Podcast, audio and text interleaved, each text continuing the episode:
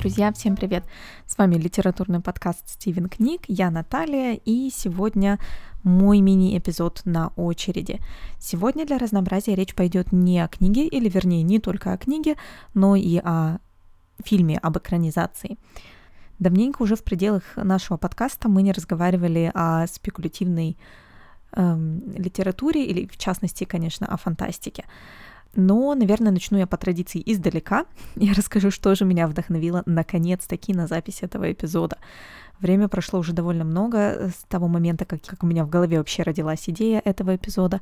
И самый такой важный толчок, большое вдохновение на его запись произошло именно благодаря подкасту культурный аперитив, где ведущие подкаста Элисо и Катя рассказывали о нелюбимом, но самом-самом и японском виске вообще одна из замечательных сторон этого подкаста о том, что девушки рассказывают не только о э, книгах, фильмах, театрах, музеях, выставках и других культурных, как понятно из названия, аспектах жизни, но и рассказывают, чем же это пить.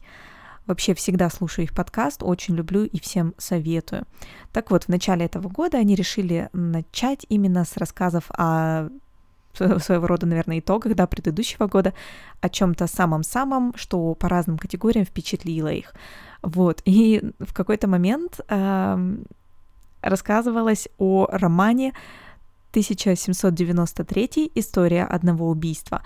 Э, вышел роман в 2018 году и, в общем, оставил неизгладимое впечатление э, на душе одной из создательниц подкаста «Культурный аперитив». На самом деле мне понравилось, с чего началась фраза. А, если не ошибаюсь, там было сказано что-то, ну, я перефразирую, «Мне надо с кем-то поделиться, настолько меня это впечатлило, но в неприятном смысле, мне надо с кем-то поделиться, чтобы не страдать одной». И в этот момент я возрадовалась, потому что очень часто меня накрывают похожие чувства, а вот так вот специально не заставишь никого прочитать или посмотреть то, что тебя так впечатлило, и вот вроде не понравилось, но как-то выпустить из себя это надо, да, не держать в себе. А тут вот хм, у нас есть подкасты, и на самом деле в них очень удобно прорабатывать как раз такие вещи и такие темы. Вот. Для э, создательницы подкаста «Культурный аперитив» такой темой стал э, триллер, триллер, да, ужастик, хоррор. Ну, судя по описаниям, это просто хоррор, но, наверное, задумывался скорее как триллер, да, это история одного убийства 1793, повторю еще раз. А для меня ровно таким же впечатлением стал фильм, снятый по книге, и речь идет о фильме «Аннигиляция». «Аннигиляция» — это экранизация одноименного романа. А, фильм вышел в 2018 году, и срежиссировал его еще и один из моих самых любимых режиссеров Алекс Гарланд. Вот. Но, собственно, так ждала я этот фильм, и сердце мое было разбито. Оригинальный роман был написан американским писателем-фантастом Джеффом Вандермером и является первой книгой из трилогии, которая называется «Зона X» или «Southern Reach Trilogy». Э, и все трилогии экранизировали только первую книгу, только первый фильм, ну и, в принципе, э, смотрится этот фильм как одна самодостаточная история с, э, с таким слегка приоткрытым концом. Но фактически продолжение э, ждать не приходится, и, наверное, это хорошо, потому что еще одного такого раза я явно не переживу. Роман «Аннигиляция» на русский был переведен в 2015 году и повествует нам о, об экспедиции, экспедиции немножко странных людей, потому что нам никогда не говорятся их имена, мы знаем их всех только по профессии. И в эту экспедицию входят четыре женщины. Антрополог, топограф, психолог и биолог. Биолог — это наш рассказчик, женщина, за которой мы и будем следовать весь этот путь. Да, и психолог считается их, ну, как бы лидером группы, лидером экспедиции. И, соответственно, важный аспект того, что это аж 12-я экспедиция, которая отправляется в эту самую зону X, а, а предыдущие 11, ну, в общем-то, все плохо кончилось для них. Почему внезапно собрали чисто женскую группу? Но одно из объяснений было такое, что все остальные группы были исключительно мужскими, и поэтому, может быть, как-то это связано с а, влиянием этой самой зоны на них, что в итоге, конечно, абсолютно не в этом была проблема. Я на самом деле не читала эту книгу, сейчас признаюсь, и после просмотра фильма я решила, что подожду еще лет 10, чтобы фильм вот абсолютно стерся из моей памяти, и я снова могла погрузиться в этот мир зоны X и снова посмотреть и увидеть этих персонажей и погрузиться в их эм, мир и их трансформацию. В общем-то, посмотрим, удастся ли мне это. Надеюсь, наш подкаст просуществует достаточно долго, чтобы провести этот эксперимент. Так вот, Значит, наша 12-я экспедиция отправляется в зону X, которая является некой такой географической аномалией, которой изменяется и мутирует непонятным образом абсолютно все. Вся природа, все биологическое, все живое превращается смешивается, изменяется и за очень краткие сроки, и, ну, конечно же, с умами людей это все играет в очень-очень хитрые и неприятные игры. Я не буду, наверное, рассказывать здесь всю историю, потому что это, опять же, одна из тех трилогий, в которых общий смысл раскрывается, конечно же, после прочтения последней книги, когда э, понимаешь все параллели, когда у тебя в голове складывается полная вот эта картинка, вся эта, весь этот пазл собирается, и ты понимаешь вообще, к чему все это было. Поэтому, чтобы не испортить впечатление, если вдруг вы когда-то решите читать эту книгу, я оставлю детали на потом. Ну и к тому же надо дать должное, что очень многие эти детали в фильме в итоге не играют роли, потому что в фильме мы никогда не доходим до той же сюжетной точки, до той же точки развития персонажей и их э, не узнаем их мотивации, как это происходит в книгах, да, и персонажи у нас немножко, немножко другие. Теперь перейдем к фильму и почему я его так ждала. Ну, во-первых, мне всегда хотелось прочитать э, «Аннигиляцию», и эта трилогия очень долгая, вообще трилогия «Аннигиляция». Эм, принятие и... Нет, принятие — это третья книга, а вторая я забыла. ну, в общем, вот так вот мне хотелось их прочитать. Да, всегда хотелось прочитать, но как-то в моем списке очень-очень медленно эта серия книг поднималась. Может быть, кстати, и к добру, э, потому что, например, э, Павел из подкаста «Литросфера» в личной беседе посоветовал вообще начинать э, с другой книги, с книги «Борн». Если не ошибаюсь, эта книга никак не связана а, с а, трилогией, но написана тем же автором, в том же стиле, и не исключено, что общие темы, конечно же, повторяются. Так что, пожалуй, я ограничусь э, да, книгой Борн, чтобы познакомиться с творчеством э, Джеффа Вандермера поближе. Вот. А вот с творчеством Алекса Гарланда я знакома достаточно близко, э, ну, настолько близко на толщину экрана, как можно сказать. Эм, Алекс Гарланд — режиссер и писатель. Э, как режиссера вы его можете знать из фильмов, например, ну, собственно, «Аннигиляция», «Экс Макина», а как писателя он автор романа «Пляж», который тоже очень удачно экранизировали с Тильдой Свинтон и Леонардо Ди Каприо в главных ролях. Я помню, что этот фильм посмотрела как-то совершенно случайно в подростковом возрасте. И, наверное, это был тот момент, когда я поняла, что кино — это не только для развлечения, но оно может быть еще таким сильным передатчиком смыслов, идей и каких-то философских, наверное, концептов. Ну, конечно, в подростковом возрасте я не мыслила философскими концептами, но какие-то умные мысли меня посетили после этого фильма. А потом я узнала, что, оказывается, еще и есть книга, которая вышла в 2000 году, и написал ее некий Алекс Гарланд. Фильм «Экс Макина» полюбился мне еще больше. Мне показалось это абсолютно идеальное кино, потому что в нем прекрасно просто все, и мало что может меня убедить в том, что это не великолепнейший фильм. Мне понравилось все, начиная от подборки актеров, от э, сюжета, сценария. И да, кто-то может сказать, что он довольно простой и очевидный, но в этой простоте проскальзывает, конечно, прекрасная элегантность творчества Алекса Гарланда. И, в общем-то, аннигиляцию, поэтому я ждала с нетерпением, но когда посмотрела ее, очень долго находилась именно вот в том состоянии, которое описывали Лисо и Катя, когда тебе нужно рассказать об этом кому-то, чтобы с одному не страдать. Эм, фильм, конечно, как экранизация, я считаю, отличнейший сделанный, но, как выяснилось, я не фанат м, такого направления биопанка в культуре, в визуальной культуре особенно. Наверное, если я про это читаю, я меньше впечатляюсь, но когда я это вижу, меня очень легко впечатлить визуально. Um, и первое время после того, как я посмотрела этот фильм, я закрывала глаза, и у меня просто, знаете, во внутренней стороне век было видно, какие-то фрагменты из этого фильма. Те, кто его смотрел, ну, вы, наверное, примерно поймете, о каких именно фрагментах идет речь. Далеко не о самых приятных эстетически.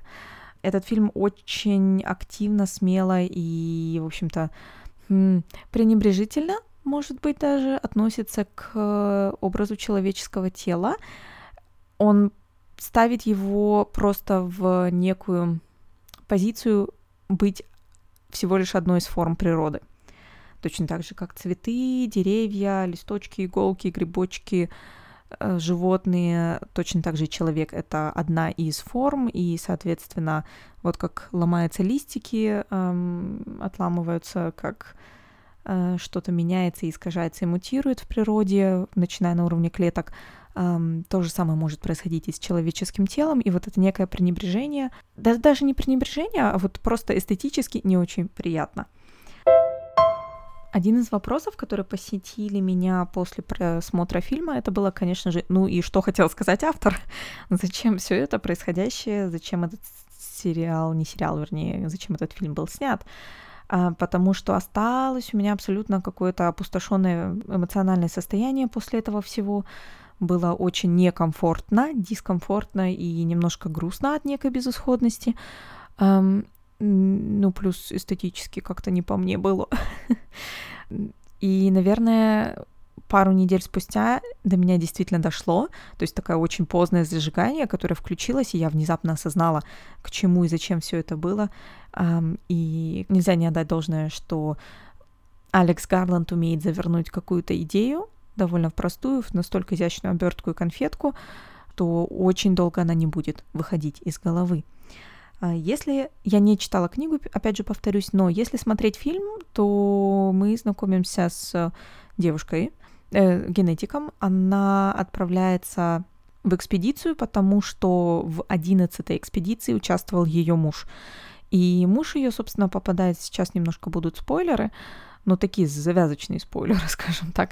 А муж ее отправляется в эту самую экспедицию, э, внезапно и тоже как-то немножко безнадежно, потому что вот любовь прошла, завяли помидоры немножко, потому что у них э, были замечательные отношения с женой, но в какой-то момент она ему изменяет.